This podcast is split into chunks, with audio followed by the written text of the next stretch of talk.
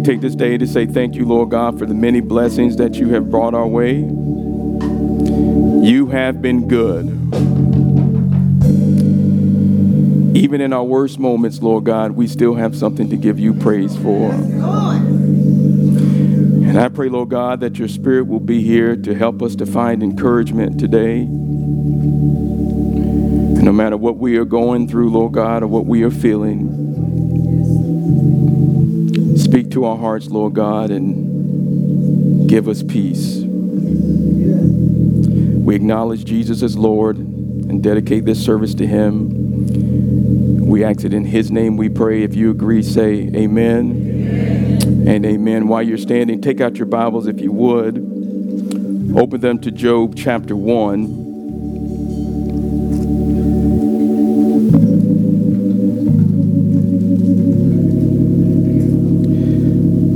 Familiar book, Job chapter 1. I want you to read verses 20 through 22.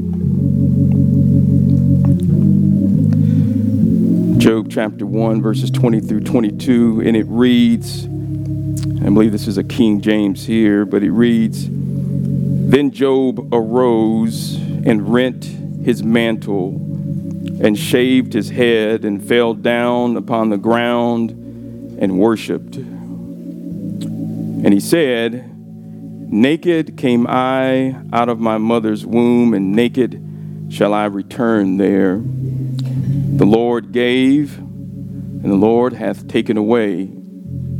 Blessed be the name of the Lord.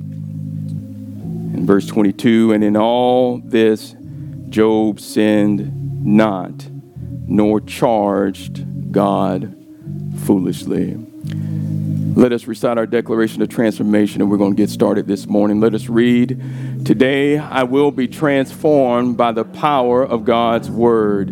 It defines me, empowers me, and enriches me as I apply it to every area of my life.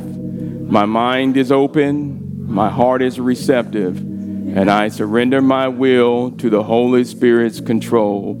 I will never be the same in Jesus' name. Before you take your seat, I just want to tell you, I want to talk to you this morning from the title, God of a Thankless Situation. Look at your neighbor, give them a hug as you take your seat, tell them good morning. Welcome them if you would.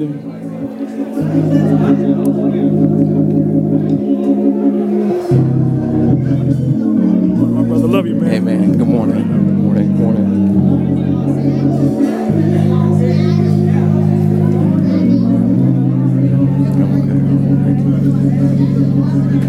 No.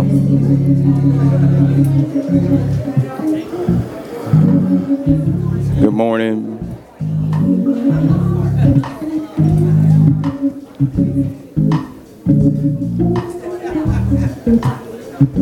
morning. Good morning.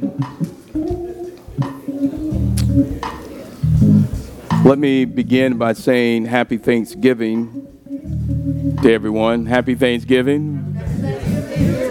Happy Thanksgiving. I pray that um, everyone had a joyous holiday and had the opportunity to spend it with people that you love, your family and your friends, and uh, that you didn't go out and spend too much money. Amens went down. Somebody looked away from me. Thanksgiving is an occasion to where we get together and give God thanks for all the things that He has done in our lives throughout the year. And when I think about all the things that God has done for me and my family throughout this year, I can't help but give Him thanks. My wife and I this year have literally traveled around the world preaching the gospel, and all I can do is say thank you. I was able to finish my first master's degree and get that out the way. and I have to give God thanks. My wife is releasing her first national book, released in January of next year. It's going to be in Amazon and Target and Walmart and Barnes and Nobles and, and everywhere. God has been good. I say thank you to God. Not only that, she has a second book coming out in the same year, which is really unheard of for someone who's not, you know, like a sports, you know, something like that. God has been good to our family. He has shown up and showed out in our situation. And I imagine that many of you here in the audience have some things to be thankful for as well. That God has been good to you. He's he showed up and showed out in your life too. I saw some of y'all driving some new cars out there this year. I know some of y'all got some new houses. That I done been. Some of y'all done let me get in a couple of them. Some of you have been blessed with a new companion, a new spouse, or a new new lover in your life. Uh, some of you have, God has been really good to you. He's, he's clothed you in your right mind. So everybody got something to thank God for. He's, he's given you eyes to see. He's, he's given you ears to hear. He's, or they say that he's given you legs to walk and a, and a mouth to talk. Uh, your, your body is feeling good. Uh, somebody can say thank you this morning. Uh, God has given you money in your pocket. Um, your family is acting right. Your kids are going to school. Uh, if, if you think about it, you got many things to thank God for. And I know that many of you in here, you have seen God move in your life. But I know that it's easy to give God thanks when everything is going your way. But I know for some of you in here, it's been a struggle to give God thanks this year. The truth of the matter is, if you would speak honestly, you have not seen God show out and show up in your life this year. You have been praying to God, and it seems like every time you pray, God is MIA, missing in action. You have been praying for things, and it seems like God is just not answering. You are still single and lonely. Now, the amens down went down. God has not given you the house that you've been praying for. You're broke and you're frustrated. Some of this year has faced some health challenges that we've never faced before in our life that were unplanned and God allowed some things to occur this year and everything is not feeling good. The children are acting up. They're not doing what they're supposed to do. I'm getting behind on my bills. And, and this year I've been struggling. I know some of you have some things that you've been struggling with. You, you don't necessarily have the shout or the thank God or the amen in my spirit. And what I've come to tell you is I know sometimes it gets even hard when you're going through difficult times like that and you're struggling and you're doing your best to please God and you don't know why these things keep happening to you. Some of these things, I know some of you here this morning, all the hearts aren't joyful. Some of you are serving God and giving Him your best, and it seems like the more you do, the more you sing, the more you rejoice, the more you give, the more things that you do for God, things don't seem to be changing, and it's causing you to grow angry and frustrated. And perhaps some of you are even bitter here this morning. You have no thanks within you. And if the truth of the matter was really said, if you really could speak what was on your heart this morning, you might say, Pastor, I don't feel like Thanksgiving this year. Truth of the matter is, if it wasn't for the grace of God, I didn't even feel like coming to church this morning. It seems as if all hell is breaking loose in my life right now. You are the people that I came to speak to this morning. How do we give God thanks when everything is going crazy and chaotic in my life?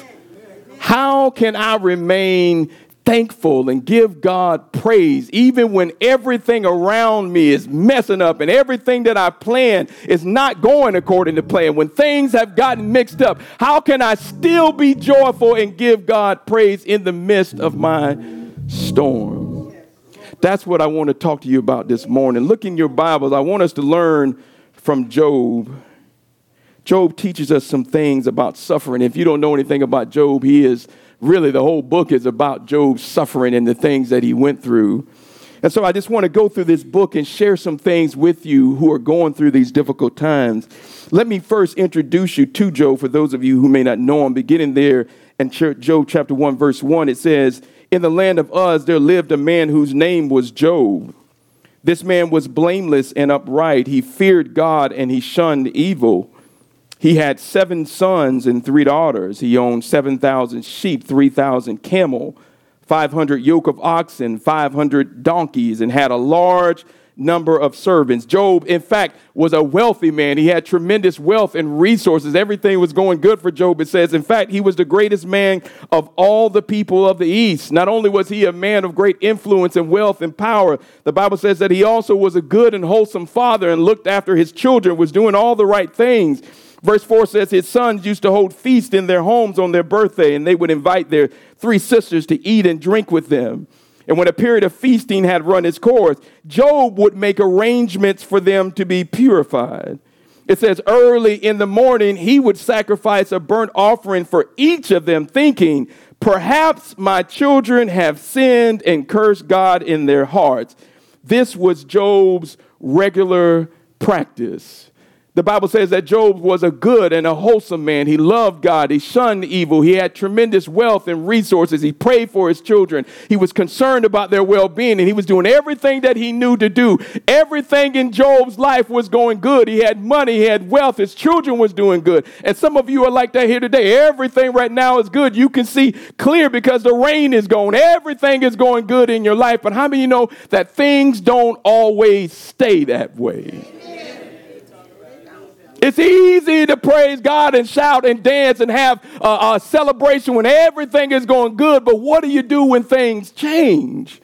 Because the Bible says there in verse 13 that one day when Job's sons and daughters were feasting and drinking wine at the oldest brother's house, a messenger came to Job and said, The oxen were plowing and the donkeys were grazing nearby, and the Sabaeans attacked and made off with them. They put the servants to the sword, and I am the only one who has escaped to tell you. And while he was still speaking, another messenger came and said, The fire of God fell from heaven and burned up the sheep and all the servants, Job, and I am the only one who has escaped to tell you.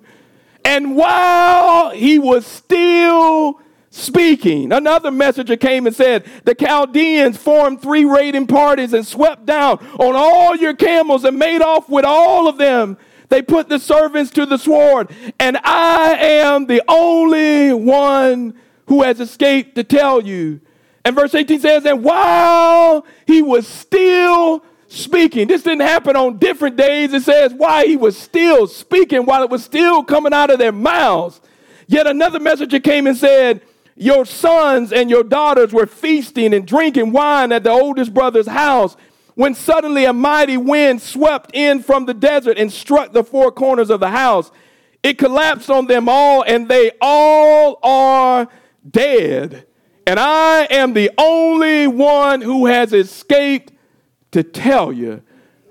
In the text, the Bible says that all hell is breaking loose in Job's life. Everything is falling apart. And what really caught my attention is despite all of this drama, all of this craziness that was going on in his life, was his response.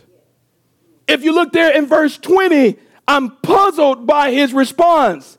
The Bible says that when all these things occurred in verse 20, that Job stood up, tore his robe in grief, shaved his head, and fell down to the ground and worshiped.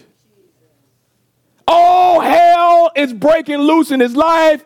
Chaos is going wrong. His children are going through stuff. He's broke. All of his money is gone. And it says his first response was to fall down and worship.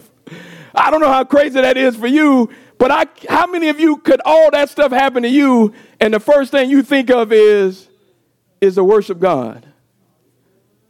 I mean, you lose all your money, all your houses, all your cars, and not only your cars, but you get a call that not one of your children, but every last one of your children have died. And the first thing you think of is, I need to go to church and worship. How many of you could do that? Can I, can I be honest to you? As a pastor, I, I don't quite think that I'm there yet either. And the truth of the matter is, I don't really think none of y'all are there either as well.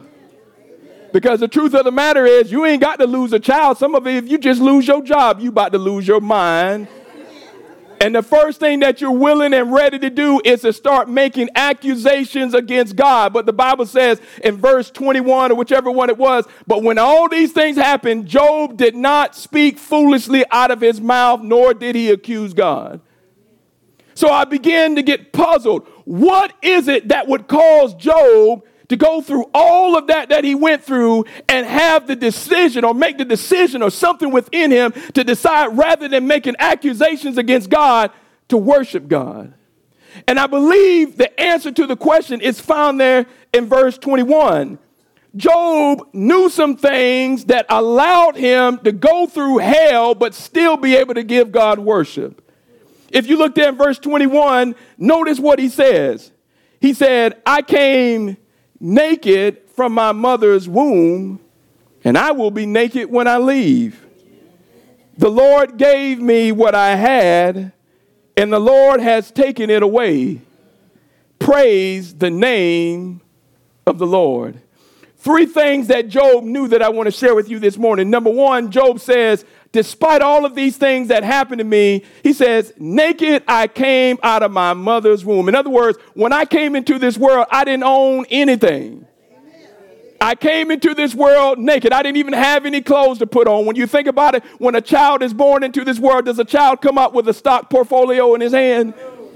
You ever seen a baby born come out with, with cash dollar bills in his hand? No. Job is saying, when I came out of my mother's womb, I didn't have anything. When I came out, I didn't have any oxen. I didn't have any sheep. I didn't have any camels. In fact, I didn't even have any children when I came into this world. He says, number one, when I came, I didn't have anything, which leads to point number two. He says that everything that I had was given to me. He says, everything that I have was given to me by God. Did you notice what he says? He says, the Lord gave, maybe in your King James, in the New Living, it says, the Lord gave me what I had. In other words, everything that you and I have acquired in this life, you don't own, it's because God gave it to you. Watch this. Job understood that. When you understand that, it's easier to understand if you lose it. Job said, Everything that I have, God gave it to me. When you think about it, everything that Job was given, he didn't come out with it, God gave it to him. Okay, so the oxen, the sheep, the camels, the donkeys, all of the wealth that he had, who gave Job those things? How did he get those things? God gave them to him. You know why? Because the Bible says in Deuteronomy chapter 8, verse 18, that it is God who gives you the power to get wealth. Watch this. Job understood that everything that I have, my cars, my house, everything that it is that I have, the only reason why I got it is because God gave it to me.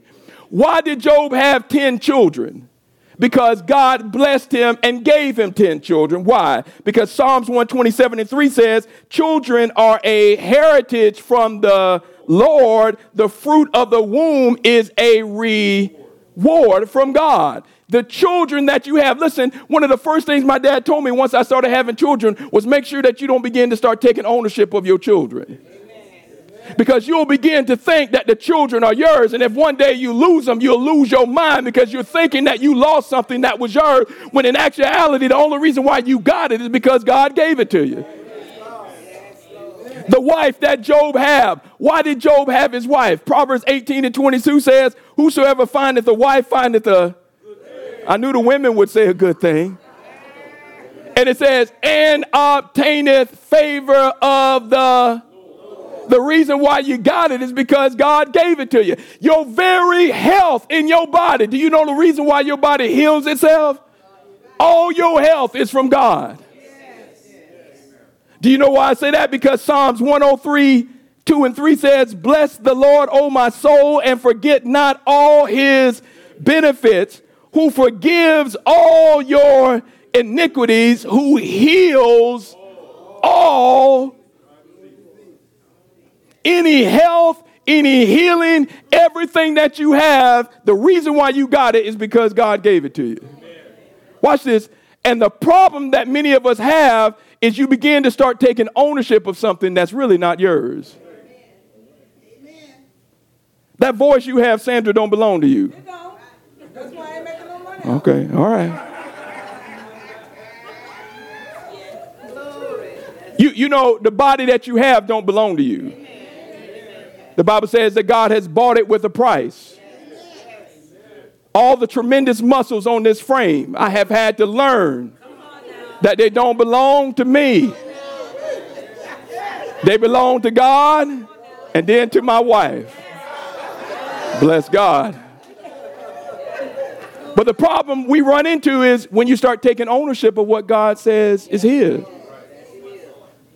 See, okay, let me give you an example. I need somebody right now, somebody right now, give me, sow $40 into my life right now. So jump up. Somebody give me $40. Come sow $40. Come put $40 in my hand and, and sow it into my life.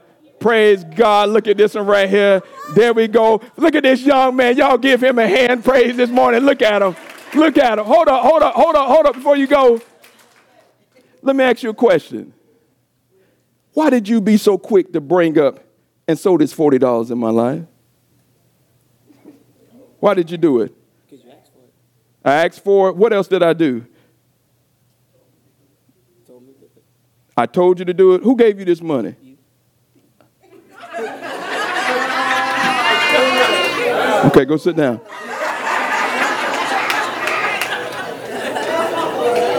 See, the reason why he was so quick to give me the money was because this, before the service began, I met with him and said, Hey, I'm going to give you $40. At some point during the service, I'm going to ask you to give me back the money. Watch this. See, and what, what you understand is, see, it didn't bother him to give the money because it wasn't his in the first place. Right? And the problem is some of us are so tight-lipped on things that God has given to you and it really don't belong to you in the first place and when you begin to start losing something or God asks you to give it, anybody ever had some money in your pocket and God say, give that to that man right there? You say, oh, oh, Jesus. I just got this money right here. I, I can't give, I can't give God everything. But what you have first, Job knew that everything that he had, he says, the Lord gave me everything that I have. Watch this. Which leads to the third point is Job understood that the same Lord who gave him everything that he had at times may take it away. Watch this. Now I know the this is where all the amens go down right here. Is that the same Lord who gives you everything at times is the same Lord who may take things away from you. Why the amens down went down? See, we're all good with a God who's giving me everything and, and meeting all my needs and just giving me, I rub him like a genie when I need money and whenever it is that I need. The God, our God is so good and he gives me everything that I need and he gives me everything that I want. And everybody's happy with that. But nobody likes to know that the same God who gives you everything at some point, at some time in your life, may take some of the things that he gave away from you. Amen. And that's exactly what the scripture teaches us. In fact, look in your Bibles at verse 6. Because God teaches us something there. I want you to see what it is. He shows us something there very powerful. In verse chapter 6, he tells us, listen, he shows us. Now, see, you know, when God puts something in the Bible, he puts it in there for a reason, right? See, God could have left this out. He, he could have done exactly what I did which was talk about how good Job was, skip to verse 13 and talk about what happened to Job and move on in the story. But he took the time to say, I'm going to include verses 6 through 12 so that you know that there are things happening in the spirit world that is affecting you in the natural world. There are things that are occurring in the unseen world that is affecting what is happening to us every day. Look there in verse 6 and notice what it says. It says, Now there was a day when the sun, this is before what happened to Job. Now there was a day when the sons of God came to present themselves before the Lord, and Satan also came among them. And the Lord said to Satan, From where are you coming? So Satan answered and said to the Lord, From going to and from on the earth and walking back and forth on it. Watch this. You know that Satan is always going around looking for somebody whom he can devour, right? So it says, Then the Lord said to Satan, Have you considered my servant Job? That there is none like him on the earth, a blameless and upright man one who fears God and shuns evil. Now, that may be a little interesting because many times when calamity happens to somebody, we automatically think it's because they did something wrong. But in this text, the Bible says that Job did nothing wrong at all. Which goes to show that some of you, some of the chaos and things that are happening in your life doesn't mean that you did anything wrong. You may be exactly where God wants you to be. Watch what it says. So Satan answered the Lord and said, Does Job fear God for nothing? Have you not made a hedge around him, around his household, around all that he has on every side? You have, you have, do you see that? You have blessed the works of his hands, and his possessions have increased because of you, but now stretch out your hand and touch all that he has, and he will surely curse you to your face. Watch verse 12 now. And the Lord said to Satan, Behold, all that he has is in your power. Here's the caveat only do not lay a hand on his person, on his body. So Satan went out from the presence of the Lord. Four things that that, right, that passage right there teaches us. Number one is that we have a spiritual enemy. His name is Satan, and he seeks to destroy everything that we have. Number one. Number two, the only reason why Satan hadn't destroyed everything you have is because God has a hedge of protection around his people. The only reason why you got that house and why you not dying with AIDS and why you not dead a long time ago was because God had a hedge of protection around yourself. And it's not anything that you have done, it's because of God's grace in protecting you. Watch this. Number three is that Satan cannot attack God's people directly without getting permission first. Watch this. He, he, he can't attack God's people directly unless he gets permission first. And then number four, when he is authorized or allowed to attack God's people, he can only do what God allows him to do. Watch this. Now, that's something to shout about, but it, it opens up a can of worms. Because the Bible is teaching there that Satan can't do more than what God allows him to do.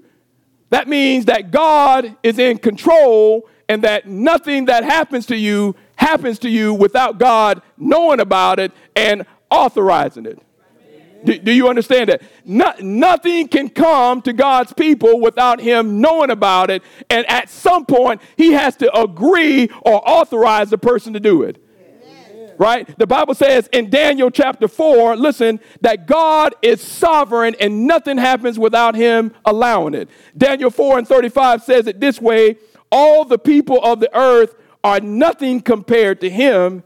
He does as he pleases among the angels of heaven and among the people of the earth. No one can stop him or say to him, What do you mean by doing these things? Watch this. So that means everything that happens, God has to authorize it before it can come to you. So, the question that we have to ask ourselves, and that I've been wrestling with all week long, is why then does God allow bad things to happen to his people? In other words, if God has a hedge of protection around me that is protecting me from all the things that he don't want to get to me, why then in the world did God allow the things that happened to me happen to me? Why did God allow me to lose my job? Why did God allow that man to break and hurt my heart? Why did God allow that accident to happen to me or allow that sickness to come upon my body? I mean, He could have left that hedge of protection up around me. Why did God allow this to happen to me when He could have just left the hedge of protection up? Now, let me try to answer that question in the best way that I can. Number one, the first thing that I will point out to you is that any pain or any suffering that you are experiencing was not caused or originated by God. Any suffering, whatever it is that you've gone through, that molestation, that rape, whatever it is, do not let anybody tell you that God was the originator of that. Because the Bible says in James 1 and 17 that every good and every perfect gift comes from God. So if it's not good and if it's not perfect, then it didn't come from God. the reason why you and I meet, the circumstances that we meet, is because of one word, and that's sin.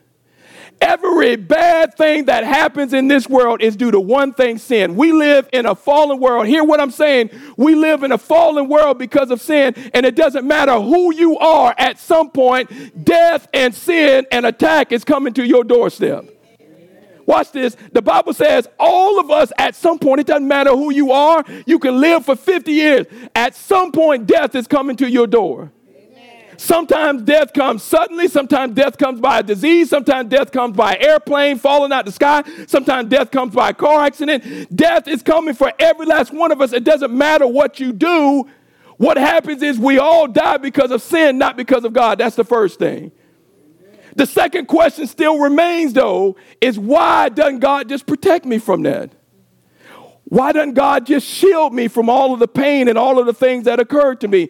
And people have struggled with this, and I found, I've been wrestling with it all week. The best answer to the question is to let God speak Himself. Amen. So when you got your Bibles, look there in Job chapter 38. If you read the book of Job, from Job chapter 1 and Job chapter 2 all the way to the end of the book, they spend the rest of the book arguing about why this happened to Job. All of his friends are trying to explain to Job why this happened. Job is trying to figure out what happened to me and why God allowed this to happen to me. And after all of them finish talking, in verse 38, chapter 38, the Lord begins to speak. And in 38, 39, 40, God is speaking back and forth to Job, but I just want to give you a little bit about what, Job, what God says. His answer is simple to understand, but not easy to accept.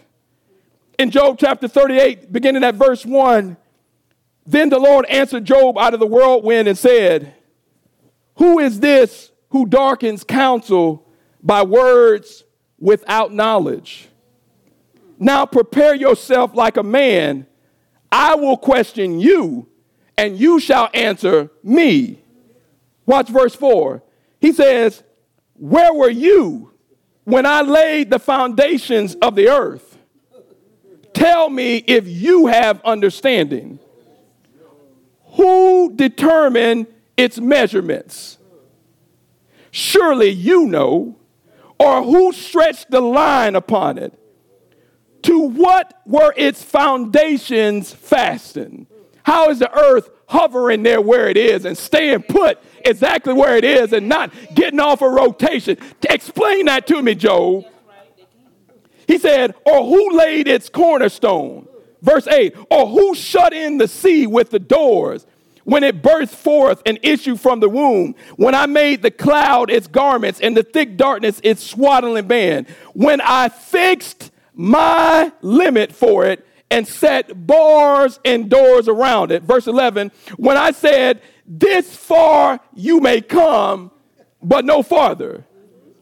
And watch this, and here your proud waves must stop. God said, uh, uh, Where were you when I set the limitations of the oceans and, and how far you can go? And I told the waves, This is what you can do and what, what you can't do. Look at him. He says, He says in verse 16, Have you entered the springs of the sea? Or have you walked in search of the depths? Verse 17, Have the gates of death been revealed to you? Or have you seen the doors of the shadow of death? Have you comprehended the breadth of the earth? Tell me if you know all of this. You sitting there asking me all of these questions and making all of these accusations against me, and you don't even know what's going on. come on. Come on. Watch this. And sometimes the short answer of it is, is God is not always going to give you an explanation of why he does what he does. But you just got to learn to trust him. You know why? Because I believe God is asking Job these questions because no matter what it is that he tells Job, Job still ain't going to understand. In other words, what he's saying is, your mind is so finite, you can't understand an infinite God and the reasons why I do what I do. Let, let, me, let me ask you a question. If God sat there and explained to you why he allowed whatever it is that he allowed, do you really think that's going to answer all your questions? What's the first thing you're going to do when God explains to you why he allowed it to happen? Or why, why you couldn't do it another way? Why you couldn't do this? And God said, well, because if I do this here and I don't allow this here, this is going to affect this 20 down, years down the road. And all of these things are pieced together. Well, God, I still believe. You know what, man? I'm, I'm, I'm tired of sitting here arguing with you. My name is God. I don't have to sit here and argue with you at all. In other words, God says, I'm not getting in a back and forth with you. I'm God, and you have to just trust that what I allows, I have a reason for whatever it is that I'm doing. Amen. Now, watch this. I struggle with this all week. God may not always give you the reason why He allowed that to come into your life, but He always does it for a purpose. Listen, I don't know who I'm speaking to. Whatever it is that God allowed, whatever the tragedy, the chaos, whatever it is, everything that He allows, He does it for a reason. Most of you are familiar with the story of my son TJ and how catastrophic it was when he was born. He was born at 26 weeks. He went through a whole lot of different stuff. Most everybody's pretty much aware of that. But what you may not be aware of is my son Daniel. After TJ was born, not long after uh, he had come out of the hospital and so forth, my wife got pregnant again.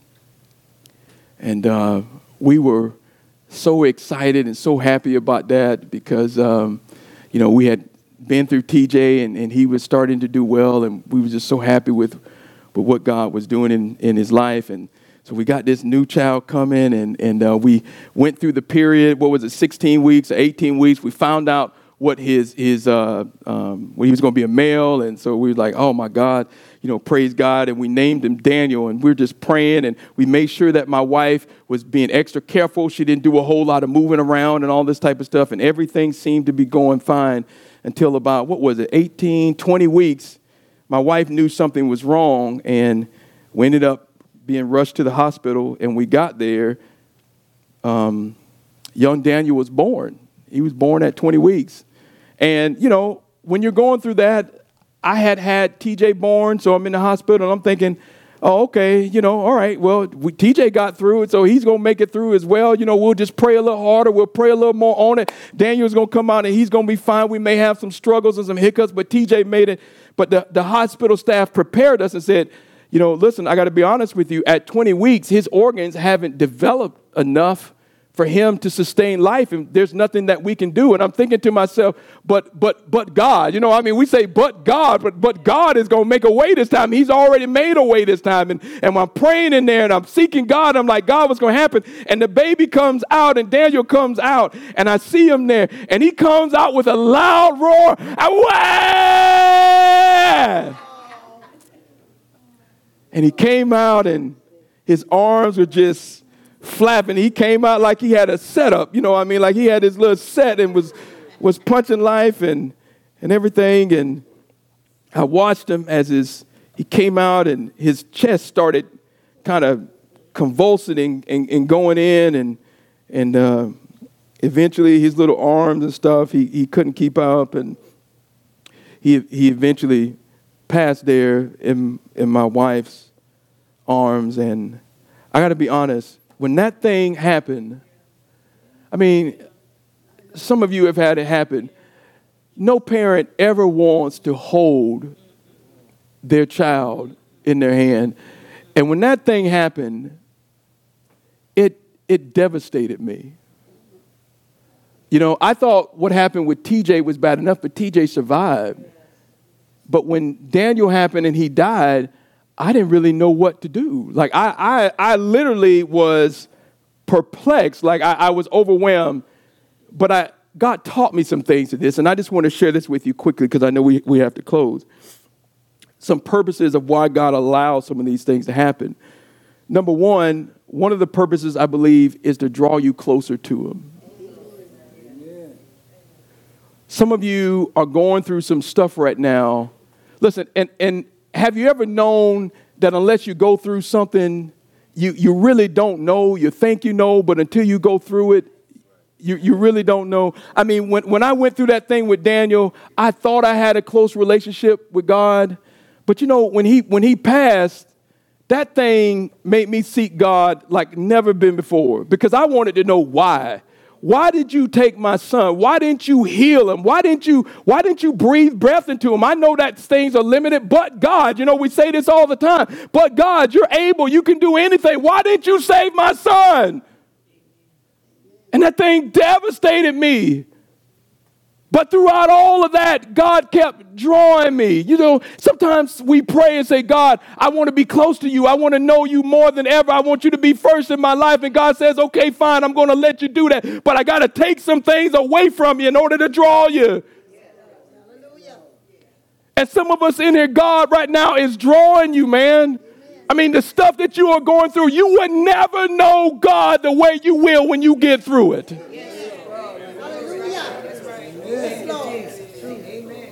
If you listen to Job in Job chapter 42, Job says that after all it, it was that he went through, he said, Before I had only heard of you, but now I see you. Now I know you. And see, I had to go through my own stuff to know God for myself. Sometimes you can you can walk on the faith of your parents and other people, but at some point, God says, That's not enough. I need you to know me. Amen. Amen. Amen. Yes. And some of you, what you're going through, it's purposeful. God is saying, I'm drawing you to me. Some of you, you've been praying to God for stuff and He hadn't answered. And it's not that I've forgotten you. God says, I'm drawing you close to me because I want close relationship with you. And the only way you're going to get it is if you get close to me. Amen. The second thing that He taught me was the second purpose was to build character in my life. Character is what you really are under pressure. Character is what you really are when everything around you is acting up and nobody sees you. You see, everybody says that I have faith in God, and everybody says they sing the songs and we get up and we shout. But how many know you never know what you really believe until it's tested? Amen. Come on, Pastor. Amen. And I thought that I had faith. And I thought that I had faith because TJ came through. But God says, What if I don't bring him through? Will you still believe in me? Amen. He says, if, if I don't revive him, will you still remain faithful to me? If I don't bring him out, if I don't change the circumstances in your life, will you still serve? Amen. That thing was so hard for me, man. But God revealed to me that character, true character, is developed through suffering. Paul says in Romans chapter 5, thank you, Joe. He says in Romans chapter 5, not only so, but we also glory in our sufferings because we know that suffering produces perseverance or endurance, and endurance or perseverance produces character. So, in other words, some of the things that you're going through right now, as you learn to persevere through it, as you learn to do and stick with God and do what God tells you to do in the midst of the storm, it develops your character. In other words, your character is developed when you learn to endure things that you don't like. Amen. I remember when I was playing football in school, the coach used to have a drill that I hated. I, de- I never understood it until I got older. Some of you will be familiar with it. He would put two cones down here, two cones down on that side. I hated this drill. The defensive player, which I was, used to have to lay on his back. On the other side, the offensive player would be like this. The ref, the coach would blow the whistle. When he blew the whistle, the quarterback would hand the ball off to the guy in between these cones. The defensive player would have to get off of, off of his back, turn around, find where the offensive guy is, and run and go get him and tackle him. Now, I hated this drill. You know why I hated this drill? Was because I had to get off of my back, found the guy, but by the time I got to the guy, he had been able to get a load of steam up. And so he was able to come running almost full speed and lower his head. And if you're anything like a true defensive player like I am,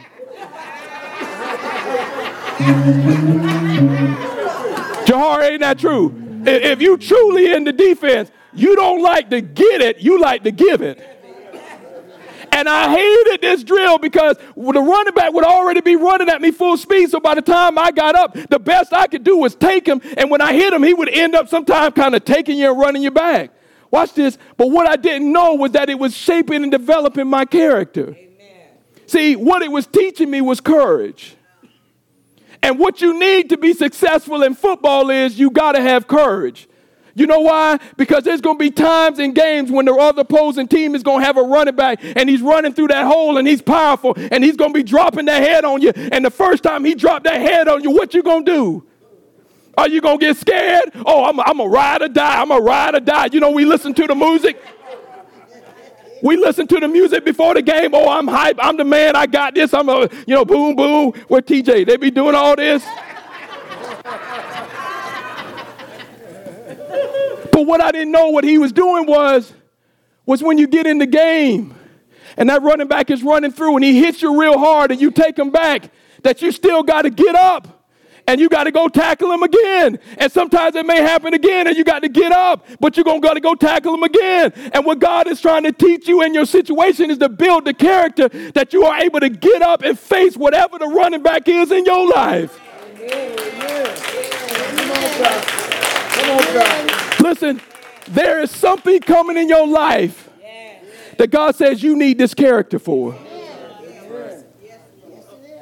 And the only way you get it is you got to suffer through it and learn. Amen. Last thing is, is that whatever God allows fulfills his divine purpose. And his purpose is always good and best. The Bible says in Romans 8 28, for we know that all things work together for good. Not always for your good, but for the good. God's ultimate plan, He uses everything that happens to us to fulfill His ultimate divine plan for our life. And in the end, it will work out for your good if you hold on and stick through it. Can I tell you something? Listen, tell you how good God is. Even in the midst of losing my son Daniel, which I didn't know how, how I was going to make that. God did a miracle because we were able to find out after Daniel came, the doctors got a little curious and they started running tests on my wife to figure out why we kept having miscarriages. And come to find out that it was something very, very simple that they needed to fix. Now, Agnes would probably know. I, I, forget exactly what it was. But, but something was going on with the cervix or whatever it was, and they needed to do a procedure called a cerclage. Whatever the thing, the lining or whatever it was, it was whatever. It was weak. I, am sorry, babe, just, just work with me. Whatever, I'm trying to clue. There, was, there was a procedure where they put a stitch in the cervix or whatever it was, and, and it kept the baby in there. Watch this. And after they did the little stitch, that's how we got Bam, this joker right here, who went full term, full terms, 40 weeks, and that's how we got him. So even in the midst of things that seem to be catastrophic, God still has a purpose and a plan that He's going to work it for your good.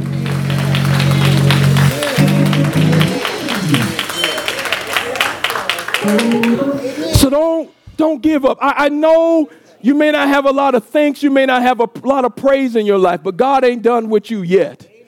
Can I tell you that? God ain't done with you yet. If you look, look at look at this. Go. Let me close with this. In the book of Job, when you get to the end of Job, I want you to see what God did for him. Mike, do I still have that? Look at what he did. At the end of everything that he went through, listen what God did for him. Job said, I've heard of you by the hearing, but now my eyes see you. I abhor myself. I repent in dust and ashes. Do I have the other one up there? I don't have it up there, Mike. I guess I don't, but let, let me just give this to you. If you got your Bibles in, in Job chapter 22, Job chapter 42, notice what God did. In Job 42 and 10, listen what God did. See, here's the thing. You're going through it, but God ain't done with you yet. In 42 verse 10, it says, And the Lord restored Job's losses when he prayed for his friends. Indeed, the Lord gave Job what? Twice as much as he had. See, and some of you are going through some stuff and you think that's the end. You think that God is done with you. God ain't done with you. Watch this. And when you get through it, he's going to give you twice as much as you had. Come on, somebody. See, when you get through it, the anointing that's going to be on your life is going to be twice as much as it was. And God says, You got to hold on. Don't give up. Don't give up on your husband. Don't give up on your children. Don't give up on anything. God is a God that can restore everything that the devil took from you. Don't you give up on that house. Don't you give up on that car. Don't you give up. When you get through with what God has, you will find happiness. You're going to find love and you're going to find everything that God has for you. Amen. Amen. Amen.